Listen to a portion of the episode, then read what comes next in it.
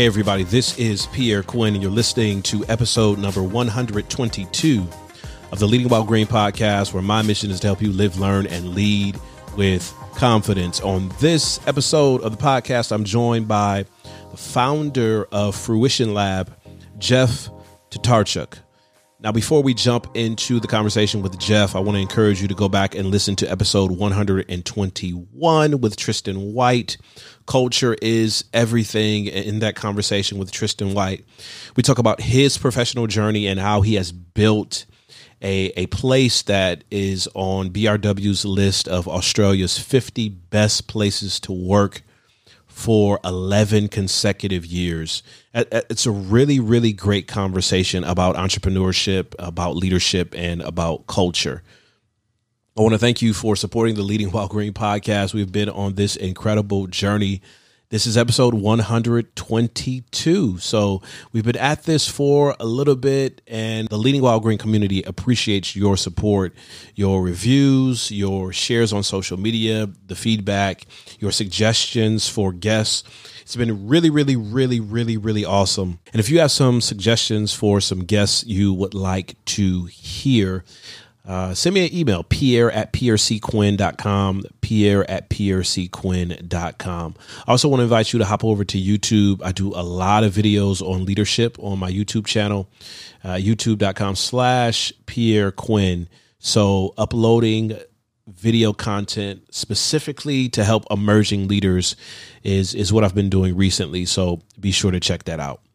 So, my conversation today is with Jeff Tatarchuk. Now, Jeff is a speaker, he's a coach, he's a consultant, he's also the founder of Fruition Lab. And the mission of Fruition Lab is to connect and catalyze impact driven entrepreneurs. Now, we have an incredible conversation.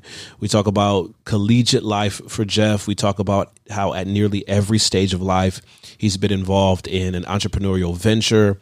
We talk about what it means to really just create a compelling vision and then leverage your people around that vision. And we also talk about the power of coaching. So there's a little bit of everything in this conversation. It's so chocked full of goodness, and you don't want to miss it. So grab something to take notes with as you listen to my conversation with Jeff Tatarchuk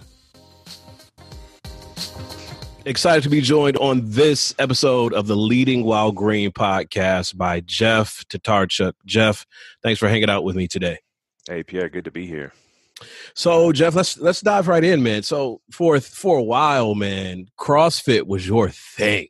Like mm-hmm. like that that was your thing. Tell us tell us a story about how that became for for at least a time period like an integral part of your life.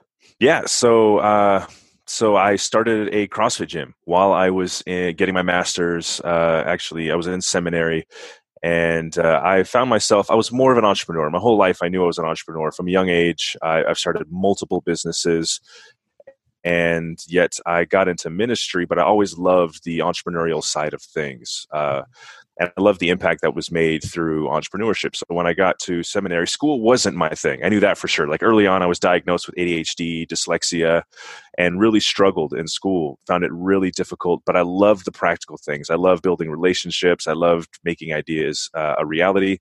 And uh, yeah, so I did that. When I was offered the opportunity to go to seminary, I said, okay, I'm going to do seminary and I'm going to experiment with some things. It happened to be in a small town in southwest Michigan, Berrien Springs and uh, small market, literally like less than 4,000 people in this yeah. area. And so I figured I, I could start here, fail, learn a lot of things, and then take it to another area. So uh, when I got to seminary, I actually started a business before CrossFit. I started a thrift shop and uh, started a thrift store uh, because I love thrift shopping uh, way before Mac Macklemore made it cool. right. And and uh, and I realized in the town I was in there was only one thrift store, neighbor to neighbor, and it was only open two days a week, Tuesdays and mm-hmm. Thursdays. And I thought, mm-hmm. man, like what a great opportunity! It's a transient town. People are always trying to sell and buy stuff. Uh, if I was just open five days a week, I would do well. So we opened that up, and uh, it was it was really hard. Um, really hard managing all the inventory, plus being a student. Um, and uh, my business partner actually had a brain aneurysm uh, mm, about a few wow. months into it couldn't keep it going anymore i shut it down and uh, literally had a storefront brick and mortar space that I still had two years left on the lease, not knowing what to do. I got depressed. I was kind of that guy. Like I was the guy, like, man, you're the guy who's starting a business while in school. Man, you're so cool. And then yeah. I failed publicly, and so literally closed doors. And um, I started gaining a lot of weight, man. Like in that little town, there's a Taco Bell, McDonald's, and like a baguette de France, like the sandwich shop that's off the chain. And I started gaining a lot of weight. And one of my uh, uh, classmates told me about this thing called CrossFit, which is like a functional fitness workout program that took off about 10, 12 years ago. And I started doing it in his garage. And I was like, man, this thing really works. And then one day I remember going into my store. One of my buddies wanted to buy something. And uh, he was also a CrossFitter. And he's like, dude, you could actually turn this thrift store into a CrossFit gym and make a perfect space. And I was like, say no more. I went and got certified, and then it took two months for the certification to be approved. And we literally opened up like as soon as my application got approved. A week later, got the equipment, sold the sold the stuff, and opened up. And I had no idea what I was doing. And I luckily I had two friends that were really good CrossFit coaches to to hold it down as far as legit safety and all that kind of stuff. And I was more the business, make stuff happen kind of thing. And uh, yeah, we opened up and never looked back, man. And, and about a year and a half later, uh, we just kept kept plowing. I found what I loved was the opportunity to really meet the needs in this particular community through entrepreneurship. So yeah, that's how it got started. Man, so really familiar with that town in Southwest Michigan. I went to, went to the same school, got the same degree, and you know went to school three times mm. actually.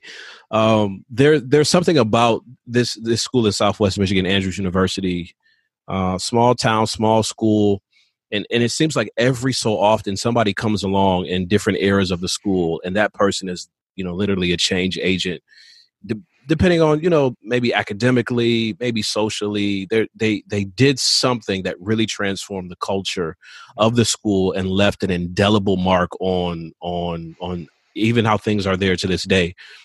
And i remember watching you from a distance and i'm like this guy jeff like who is this guy? Jeff like he's he's he's doing the things not just talking about it not, but doing the things. When you look back on that experience and some people will say well, it's because you didn't quite have things figured out, or maybe you weren't cut out for pastoral ministry, or, you know, a lot of the things that people say. But when you look back on that experience, you know, do you see yourself as somebody, you know, reflectively and saying, man, I was a, I was a part of like I, I, was a change agent or part of shifting culture as it relates to life in you know small town america yeah, uh, good question, man. I know for me, you, you, mentioned like, was it something like I wasn't good at ministry, so I decided to go into this. It was actually the opposite. When I was an undergrad, um, I was I was at Southern Adventist University in Chattanooga, and I when I graduated, I had ten calls to different churches and conferences in the area in 2008, 2009, when there was actually hiring freezes. Nobody was getting picked up, and I remember not feeling peace about any of them. There was some political drama I wasn't interested yeah. in. Yeah. Um, and I was like, I'm not, I, that's not what I'm about. I really need to have peace mm-hmm. with the decision that's made. And people are saying, Jeff, you're crazy. Like, what are you doing? Why aren't you taking any of these calls? Some of them came with paid ways through seminary, getting my graduate degree and all that kind of stuff. And, and I, I, I deferred it. I said, give it to a a guy or a girl who has a family who needs that. Like I, I, didn't need it at the time. I was young. I was willing to live out of my car and sleep yeah. on people's couches. Like I was willing to take those risks early on. And I wasn't willing to give up the peace of the decision I made for, you know, a paycheck or for benefits or mm-hmm. for mm-hmm. a pay, uh, a secure path ahead. Yeah. And so I literally, uh, I was working uh, for less money in downtown Chattanooga, doing what I loved. And that one thing led to the next, to the next, to the next, where I became an evangelist. I was traveling all around Southern California, um, doing what I loved, but I never would have had that position if I would have taken one of those other 10 Hmm. gigs. And so for me, one of the things yeah. that I, uh, yeah, I do believe like I've been able to make a lot of change, but it's because I, I it's those, that change is based off strong conviction and not allowing other things or elements to dictate like me wavering in those strong convictions. And so, yeah, I was able to do a lot of cool things in the organization I was working with to experiment with some creative ways of reaching uh, students. And one of the things I stumbled upon while I was there in Southern California as an evangelist was this church that was running a thrift shop.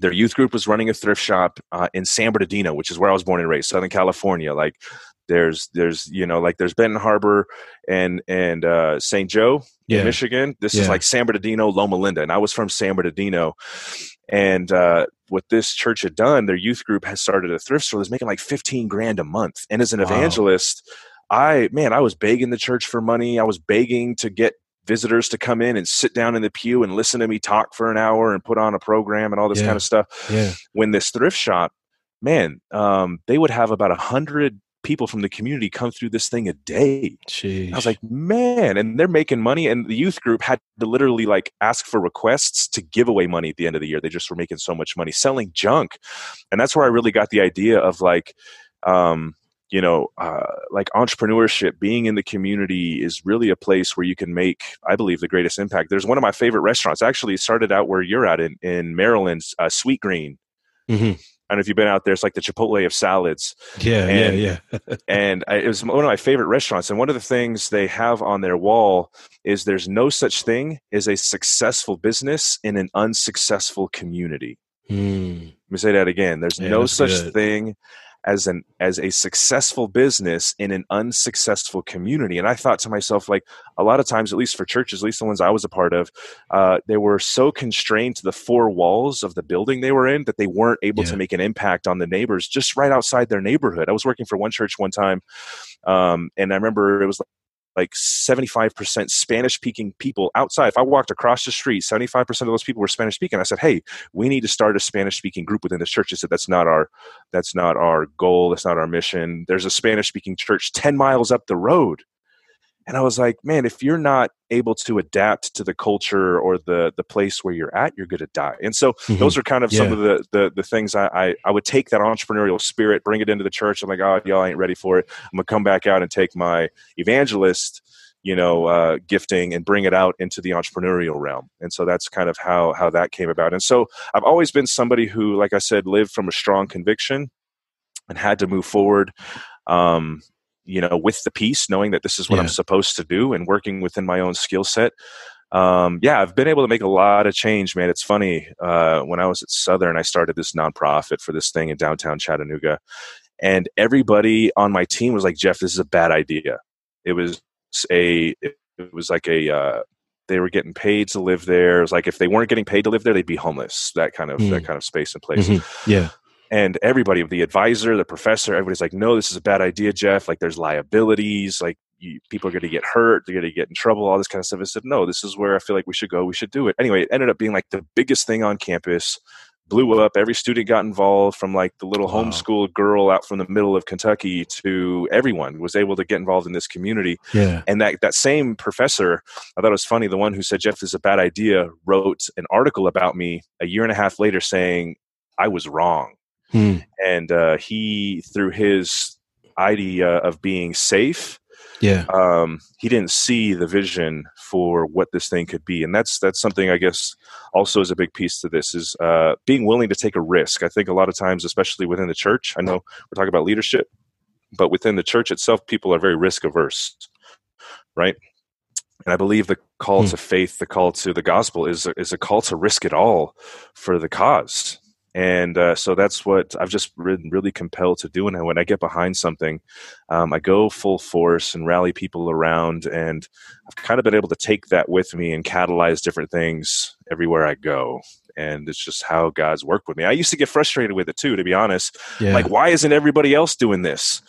Then I had to come to the realization, looking back 10 years, like, not everybody has the same gifting, skill set, and talents that that can allow to be that catalyzer.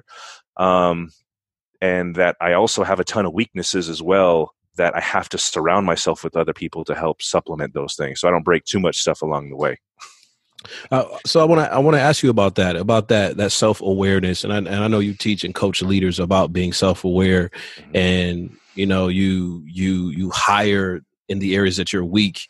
What what it, what does it take? What what are the pieces about being a founder? Mhm. And, and, a, and a starter and it, you know so many people especially in this gig economy like to think of themselves you know they put on linkedin i'm an entrepreneur i'm this that and the other kind of twist the terms to fit our specific paradigm but Mhm. from your experience what does it actually take to be a starter and a founder and not just a starter and a founder not just hang out your hang out your sign or put up your website and say i'm open for business but to actually start something that ends up being sustainable in, yeah. in, the midst of even having people come along and adam grant talks about this in his book originals where you know he missed out on some incredible opportunities as a professor mm-hmm. because he looked at his students and said nah that can't be done Mm-hmm. and they built companies that revolutionized the world. So, exactly. what does it take to be, you know, a, a founder of something that sticks and yeah. and that lasts? Good question. Now, I think anybody could be an entrepreneur as far as the idea of being able to take an idea that doesn't exist, that solves a problem, make that idea a sustainable reality. Like you can learn the skills necessary to be an entrepreneur,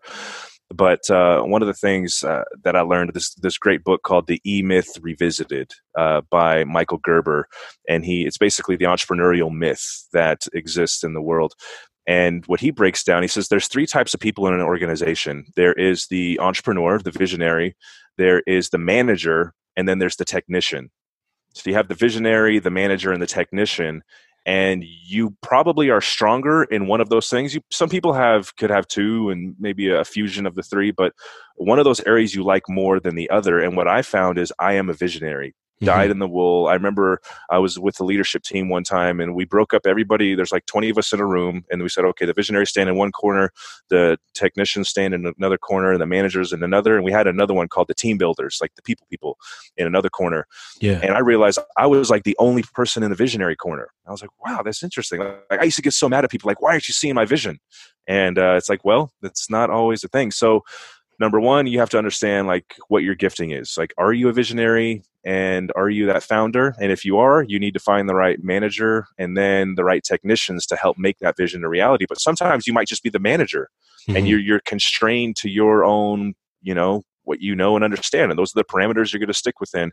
But a uh, and you need that founder to help push you uh, even further into what you should be doing. So yeah, it's just self awareness, and some of the things that I've used for self awareness are like Myers Briggs, uh, Clifton Strengths Finder, super good.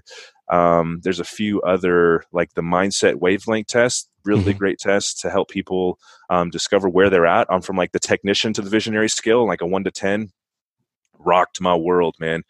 And I guess having that self awareness was something I wish I had early on. Because honestly, uh, I was embarrassed. Like I thought, why why do I see things that need to ha- to be made happen, but other people don't, and why yeah. aren't other people getting on board with it? And so I wish I would have had the self awareness earlier and maybe taken those tests. Now I took some of those tests in high school, and uh, and I think once you start taking those things, you can start putting some of the puzzle pieces together to figure out what are your strengths, weaknesses, experience, your education, and talents that make up the unique fingerprint who is you. And once you know that, like it's a super powerful place yeah. to be. Like it's there's nothing like living in your strengths and also owning your weaknesses. It's like the B rabbit, you know, the whole Eminem thing. Like nobody can come at you if uh, you know for your weaknesses if you've yeah. already been open and transparent about them. And that's something I used to be embarrassed about, to be honest. Uh, I used to have a lot of people early on um, in in my uh, leadership days. They would say, "Jeff, you're an ideas guy," and I'm like, "Dang!" Like, uh, like I used to take that like like oh, so you're saying I don't get stuff done? Like I used to have a lot of people come, "Jeff, you're an ideas guy." And uh, when I took the Clifton Strengths Finder test, my number one strength, ideation. ideation. Yep, hundred percent, bro. I knew and, I liked you. Hey, hey. so yeah, ideation was my number one, and uh, and I didn't realize that not everybody had ideation in their top yep. 5 mm-hmm. And so for me, it was like, okay, it's not a bad thing. It's something I need to own, but also figure out not just to own, but how to hone. Yeah. Yeah. How to craft it in a way so I could wield that ideation strength um, correctly. Because I also have in my top five, uh, I have uh, uh, it's a power, it's a um, co- command. Mm-hmm. I have ideation and command, and so I could be kind of a bull in the china closet sometimes when it comes to like making an idea happen, which works. Yeah. But I also need to know, like, I also like I have other people I work with take those tests as well, so that we could all be on the same page, know how we can best kind of fit together so yeah man that's that's what i highly recommend like not everybody is a visionary not everybody's a manager not everybody's a technician you need to know which one you are which one you lean more towards and then work towards making something happen on the disc are you an id You know, I just took that test like a couple weeks ago. My, my, boy Jeremy Anderson sent it out to me, and I haven't gone through the. Uh, I haven't gone through like what each thing means yet, but I have taken it. Yeah, if if I'm guessing, I'm I'm because I, I, do. That's my.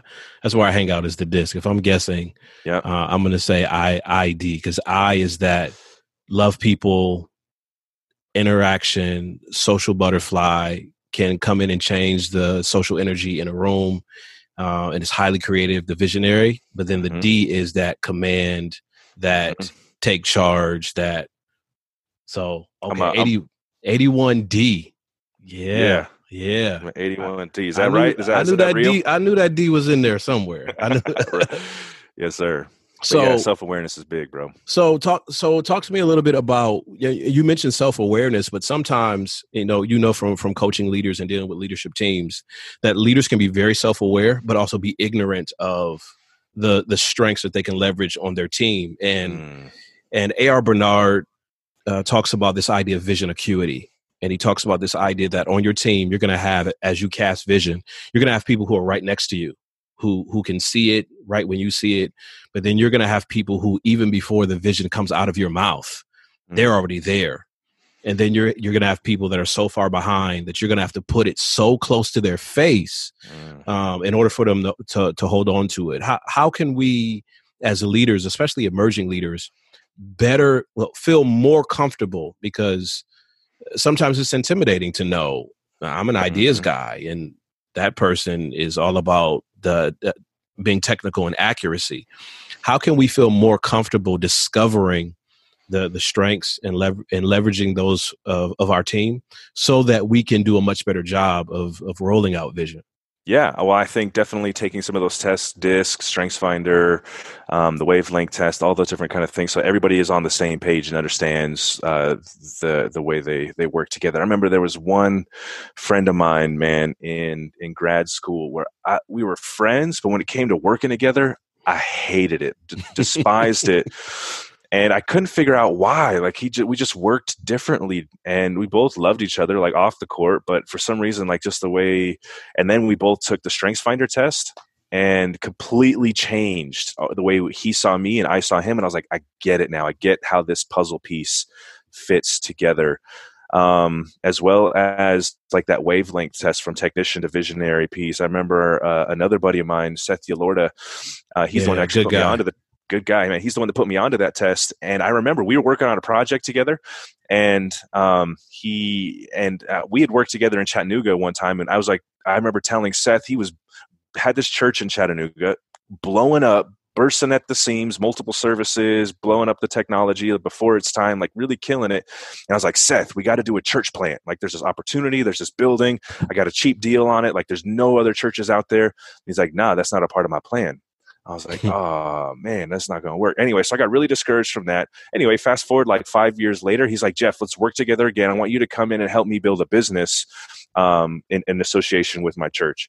And I was like, dude, I love it. It's my skill set. It's what I'm good at. But how do I know I'm not going to bring you another idea and it's going to get shut down again? Like that was a real, real piece. And he said, all right, Jeff, let's take this uh, wavelength test. I was like, all right, cool. Took it. So I was a 7.5 and uh, which is like not super like pie in the sky visionary. It's kind of it's the entrepreneur, but the mm-hmm. five is a manager, and the number one is like a in the weeds engineer. Just give me something to do and some you know micro detail type of person. Yeah. And Seth was a four point five, and I remember thinking like, man, and he told me this. He said, Jeff, he says if if we were to do this correctly, you would come in as the senior pastor and I would step down into the executive pastor position because that's, that's how our skill sets fit yeah. The best. And I loved it. I loved that self had this, that Seth had the self awareness to be able to realize like based on our strengths, because if I was pushing it from another position, he would never do it. Mm-hmm. He wouldn't, he just, because he's the kind of guy, he creates a plan, he locks in, and he's going to execute that plan. And if any other plans try to come in, nope, I'm executing this plan. And I'm the kind of person like, yo, pivot along the way, be flexible, be fluid. And he's like, nah, Jeff, you're the kind of person you come up with an idea, you inspire a crowd, and then you need someone like me to come in and help push you forward. And so there's another good book, man, that I just read that has rocked my world. And it's it's all about how we can um it's all about how we can uh, essentially work together and it talks about visionaries and integrators visionaries and integrators. And you need somebody who is a visionary but you also need somebody who is an integrator. Yeah. And i highly recommend like knowing who you are and what you are good at so that you uh yeah you you can know how to fit because you can't have two visionaries together. You get to kill yourself. Yeah. You know what i mean? Yeah. And and and two integrators are gonna be like okay, everything's done. What are we going to do? But the book is called Rocket Fuel. Highly recommend that book. Really helps teams know how to work together between the visionary and the integrator. It also has really practical steps on how to, if you are visionary, how to find an integrator, and if you're an integrator, how to find a visionary and how to work together. Man, Jeff, we're we're dropping crazy book recommendations in this in this podcast episode. Man, you, I, you, you got a book recommendation? Like, where's the Jeff Tatarchuk book? Can I re- hey, can I drop that in the show notes? Hey, Talk to I, me. Not, not, yet, man. I'm I'm working on a couple of book ideas, but uh, it's it, they're in the works, man. I I I like again, like I was the kind of person in school, like I hated writing the 500 page uh, book or 500 word book reports. I was yeah. not that guy, yeah. but I can get up and talk in front of a crowd for hours and it wasn't even a thing. So writing is not my thing, but it's one of the things this year that I'm trying to gain the discipline in. It's some yeah. of those weak areas I'm trying to strengthen. So it, it's coming. I, I, can't say when, but it's definitely coming. You can always do it like some of the big name people that we won't mention on this podcast that just speak it that's true. and have somebody transcribe too. it. But we won't mention any of those names on, on, on this podcast unless That's they right. unless they want to sponsor it. So there we go. so talk to me, man, because I got like it's not good to have professional jealousy. It's not like becoming, especially with somebody that's a Christian. You need to just work through those things, right? But I had some professional jealousy when mm. I saw Fruition Lab. I was like, oh man, how come I'm not a part? Like, how come I mm-hmm. didn't do that first? How come mm-hmm. I'm, I'm not a part? Like, this is crazy. This is mm-hmm. why I love everything about what's happening here. Mm-hmm. So, walk us through people who listen to the Leading While Green podcast. Many of them have never heard of Fruition Lab. Yep. Walk us through from from concept, from vision to yeah. execution, what that was all about, or what it's yeah. still currently about. Yeah, good question, man. And listen, I, I, was just pulling in everybody I could uh, to to be a part of this thing. I remember when I, we did our first event five years ago, um, and it, it's an event for faith-driven entrepreneurs, and we bring together entrepreneurs, investors, leaders, thought uh, leaders to come together and share ideas with each other. And it was a two day event, TED Talk style, and then we do a pitch competition at the, the end. And how that all came about, man, was uh, so when I was shifting from the thrift store to the um, to the gym, I was like, I need this thing to be legit. Like, I want it. I want to be able to sell it one day. I want to be able to scale it, set up franchise, and all this kind of stuff. So, I, so at the university, I was at. I walked across the the way to the business department. I said, "Man, if somebody over here can walk me through that process," I said, "Hey, do you guys have anybody here that works with entrepreneurs to help people develop business plans and come up with strategy and all that kind of stuff?" I said, "Nope." that guy is here every other semester and uh, he's currently gone at the moment. I was like, what? So they're like, yeah, we, and that guy has actually never started a business himself. And uh, it, it, blew my mind, bro. And so I remember going back and speaking on entrepreneurship to the business department. And the guy who teaches entrepreneurship came out to me. He's like, dude, I've actually, she's like, dude, do you use business plans? like I've actually never started a business before. I don't even know how to do it. So it's just blowing my brain that the, the resources weren't available.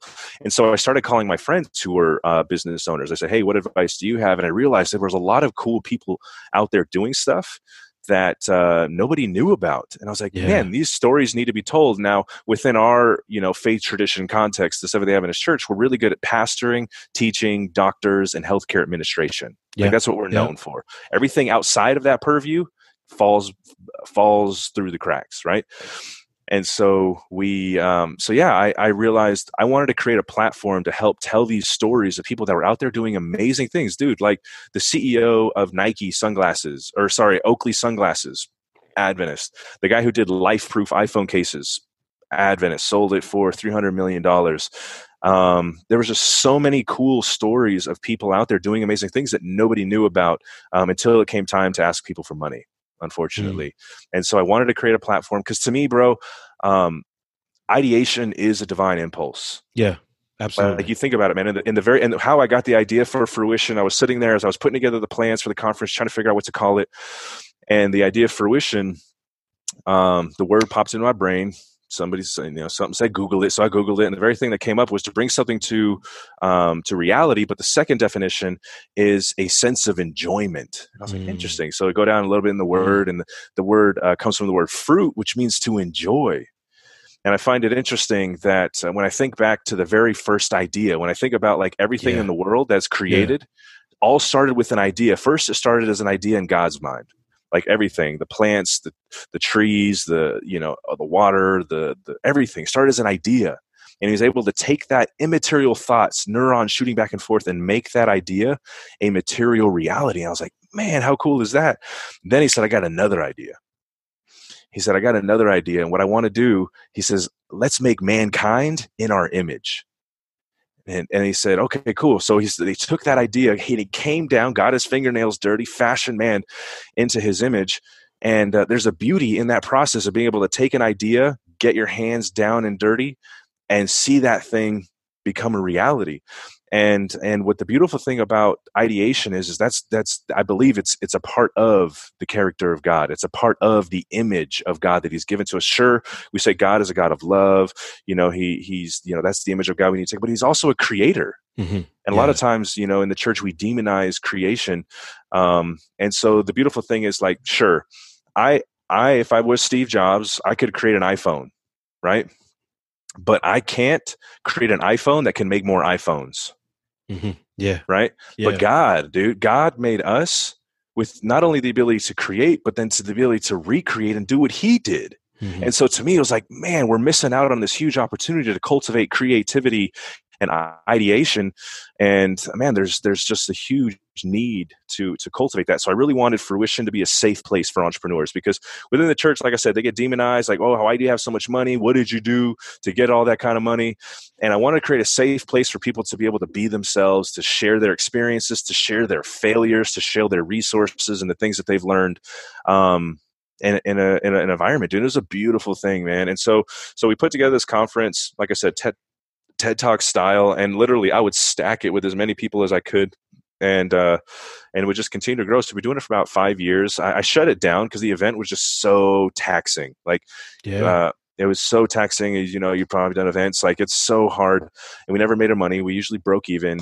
Um, but everybody would hit me back later, be like, "Hey, um, like this thing changed my life. Like when are you going to do it again?" And I'm like, ah, I don't know. So what I did was this last year, um, I flipped it and and started doing a coaching program because one of the things I started doing was uh, outside of running fruition, I started uh, fundraising for for businesses for startups, and I was managing multi million dollar deals. And I was like, man, I need some accountability. Like I don't, I'm not the most structured person on the planet, so I need somebody to help me hold somebody accountable. So I hired a coach, paid five thousand bucks, spent a day with this guy, mapped out my life, and he held me accountable for a year literally changed my life. His name's Craig Ballantyne. Shout out Craig. He is uh, they call him the human. I call him my human Adderall. Like he's just that guy, uh, and he's coached guys to to nine figure businesses and just a good dude. And I saw the power in coaching. I took coaching in grad school. I loved it because yeah. coaching is, you know, it's not telling somebody what to do, but it's pulling out of them what they want to do and holding them accountable to it and and I loved it. So I started um, taking on clients myself. Went through kind of a rough patch in my own personal life that if it wasn't for coaching, I don't believe I would have been able to handle. Like I would have mm. broken down even worse than you know things ended up. And so um, at the beginning of this year, I started. I was like, you know what? I'm not going to do the 200 person event, but I'm going to open up a 10 person one-on-one group coaching program and I started at the beginning of this year. I was actually texting ET, uh, uh, Eric Thomas, uh, ET, the hip hop preacher. I was texting him yeah. on January 1st, just New Year's, all this kind of stuff. We started uh, catching up. And uh, I was telling him, he's like, dude, just do it. You know, literally, I put up on Instagram probably that same day, like, hey, I'm thinking about doing a coaching program. Who would be interested? And yeah, had a bunch of people sign up. It was amazing. And so what I've done is I've gotten hyper focused on helping people um, walk through the process of going through an assessment. Where are people currently at? Becoming really self aware. Second, helping them get aligned with their purpose. Because uh, a lot of people are living out of alignment with their purpose. Mm-hmm. And I believe when you're out of alignment and you're not living in your skill set or your strength, that causes a lot of anxiety, stress, depression, and a whole slew of other negative things. And so what I do is I help with that that self awareness assessment help people get more aligned with where they should be, and then um, then based on that uh, uh, based on the alignment we then create an activation portion that goes through planning and execution and then the last part is accountability. And so uh, it's a closed mastermind group to help people um, figure all of that out and then um, yeah build it from there. So i've loved working with just a small number of entrepreneurs really grow um, you know stay in the the trenches. But the biggest thing for me is the purpose piece.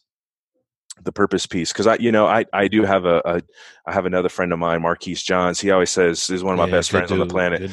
he he tells me this and he knows me probably better than anybody does. And he says Jeff you have forgotten more ideas than most people have ever thought of. And I'm yeah. like, ah, that's true. So what I love about coaching other people who are starting businesses is I don't have to start those businesses, but I can kind of live vicariously through them as they're starting it. So it kind of is a win-win for everyone. Mm-hmm. Mm-hmm. Um, but one thing that I want to touch on is the purpose piece, is the alignment piece, because I feel like this is where a lot of leaders who are leading right now outside of their purpose and leading outside of their purpose is what's causing stress, anxiety, depression, and they're only doing it because man i need a job. Man i need to be, pay the bills. Man i need to my kids need the benefits and all that kind of stuff but in reality you're destroying your your life. You're destroying your marriage. You're destroying your home your health all that kind of stuff.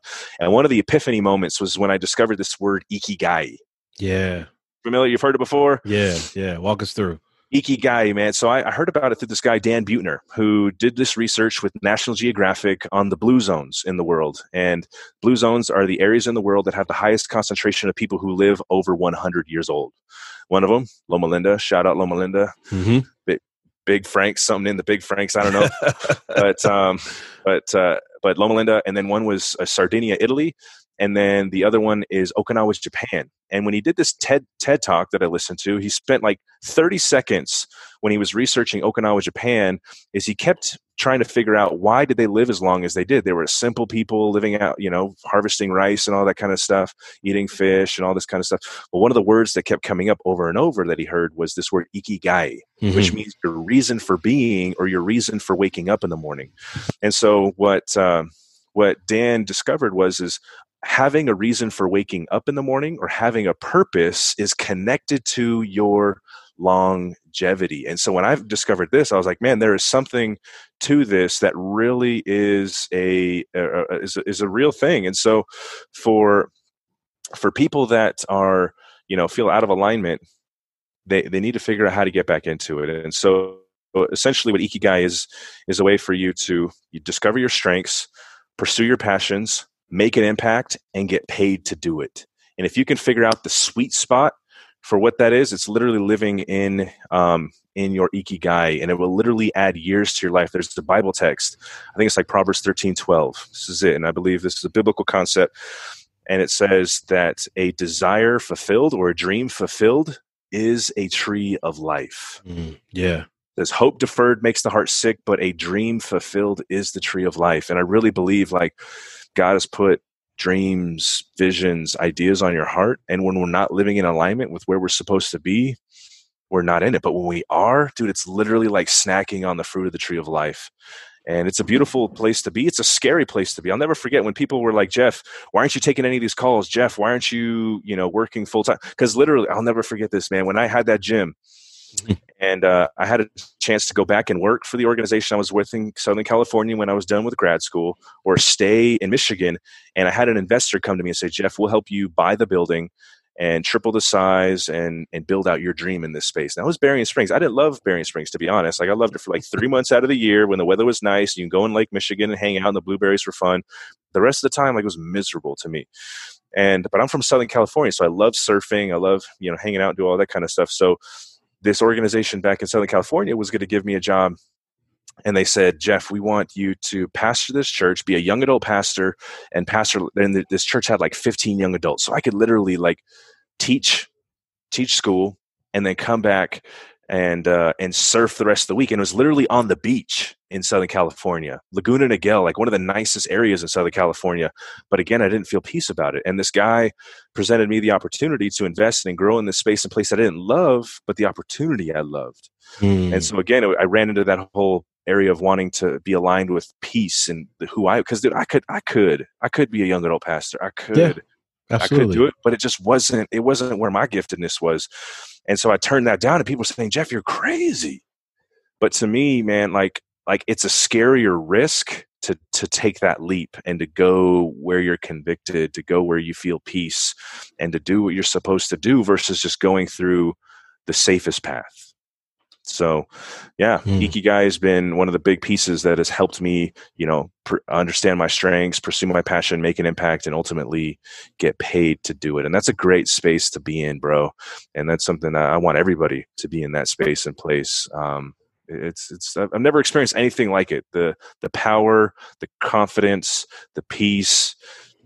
It's just it's undescribable. It's undescribable. Uh, Jordan Raynor in his book, he he's was uh, a guest on the Leading While Green podcast. In his book, Master of One, talks about you know his idea and and similar to you, he discovered that his thing, his thing was entrepreneurship, and he talked. He argues in his book that once doing great work, in the spot where you're supposed to be, either narrowly applied or widely applied, but doing great work is actually one of the highest forms of worship. Doing what you were called to mm. do, and you know this idea of God as a designer and God at work, and the majesty of that. And we should be compelled to find what's our one thing Totally. Uh, so that so that we can find you know the highest highest form of worship. Now, people on the Leading While Green podcast know I was a former pastor, so you know mm-hmm. you're going to get some of this every every once in a while. Mm-hmm. Um, I, I, wanted to ask you, man, and time has just gotten away from us in in this conversation. But I, I want to ask you: There's a person who's listening to the podcast, and we're in the middle, you know, middle of uh, of COVID, and dealing with a pandemic and all of the things that are happening in the news and, and and people are afraid and cautious and uncertain about their future but there's somebody who's listening right now to what you've been saying and they're like okay jeff this sounds awesome and i have this like yearning to do something different but economy is uncertain jeff like this is crazy people are trying to get jobs unemployment is ridiculous but i feel like i'm I'm not in the right space. And and the way that I put it is that if you're not in the right spot, the place where you are is poorly filled, mm. and the place where you're supposed to be is empty.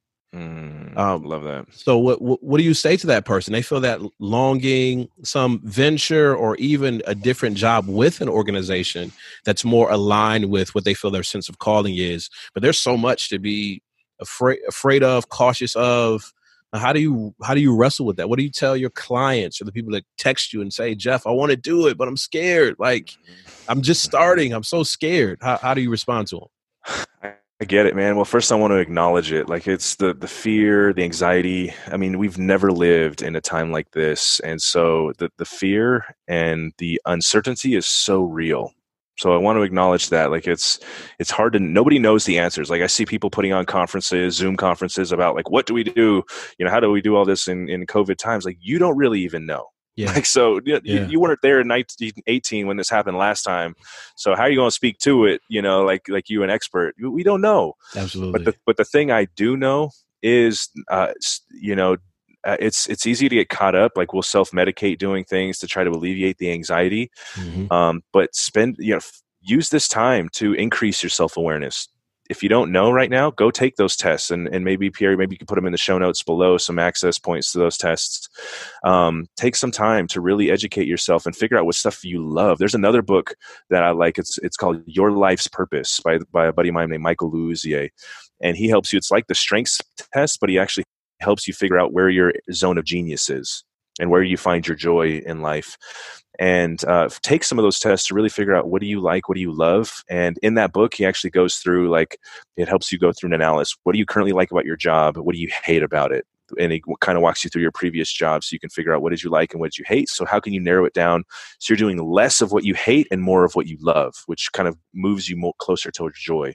So focus on some self-awareness pieces um, and second, like they say, action alleviates anxiety.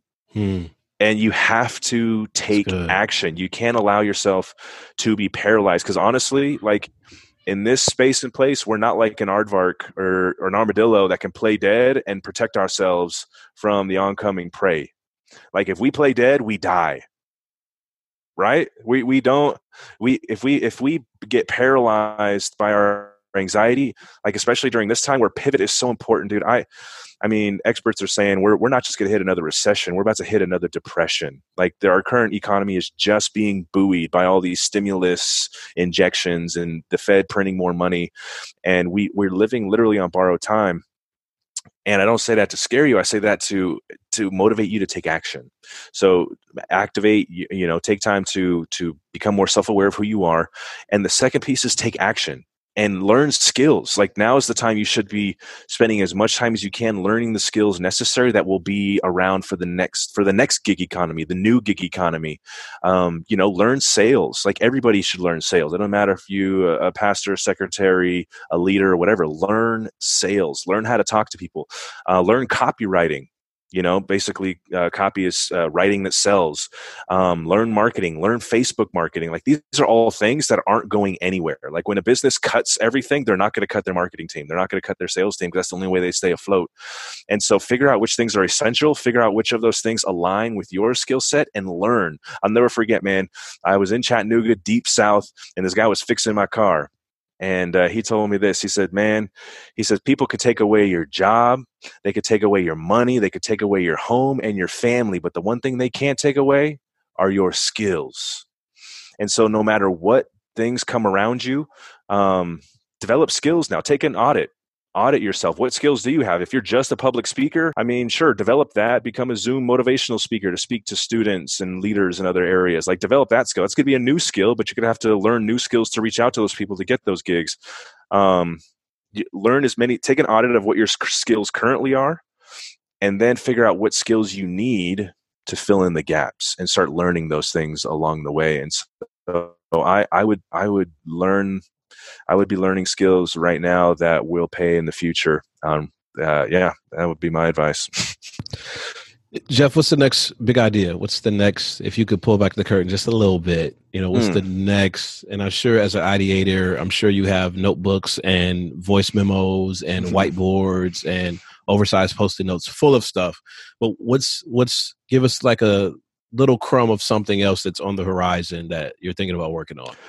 Yeah, so uh, fruition, man. One of the things that I'm doing with it, I'm actually going to uh, bring it back to life again, resurrect it in the form of a virtual conference. We're going to be hosting, where we're going to bring together uh, people from all over the world, experts, and then we're going to be doing a virtual pitch competition nice. online. So that's something that I'm really excited about. Um, I think before, like it just costs a lot to do an event and it costs people a lot of money to get there for hotels, flights, and all that kind of stuff. And I think this could really help grow uh, what we're doing and then scale beyond it and then transition people from that into a coaching program. Because i've never had the two at the same time. I've never mm, had okay. the, the, actual event that can help funnel people into the coaching program which i think will be so beneficial. So I, am excited about that man. I think uh, coaching is also a, a wave. I never forgot when i when i was in craig ballantyne's coaching class there were me and four other people in his room in santa monica california and all of the other guys had like three other coaches. One was like a diet coach, the other one was a relationship coach, the other was an accountability coach. And so coaching is a wave and that you can that you can learn a skill so you can figure out something you're good at and um, that you can help other people and hold them accountable to accomplishing their goals. And so, uh, yeah, I'm really excited about developing and, and building out this coaching program as well as um, ha- providing the opportunity to allow other entrepreneurs to grow and build businesses. Because listen, like sure we're about to hit some pretty serious times, and mm-hmm. it's, it's been bad right now, but it's going to get worse. Um, like the best businesses have been born out of depressions and recessions, Absolutely. and it's the time where you you have to scale back, you have to cut the fat, you have to learn to save, you have to learn to to make money. Um, and so yeah now is the now is the best time. Now is not the time to be paralyzed. Now is the time to move forward um, in faith. It's a scary thing but you're gonna have to move past it. Learn to take risks uh, or die. Like realistically that that umbrella the the net the safety net underneath you will be pulled out. Yeah. Like in a way like our, our grandparents went through it you know way back in the day and they, we're it's going to be us. We're going to have to say our grandkids, you know, one day anyway. But uh, I I think uh, now is the best time to to do it. And so yeah, coaching that's something I'm excited about right now.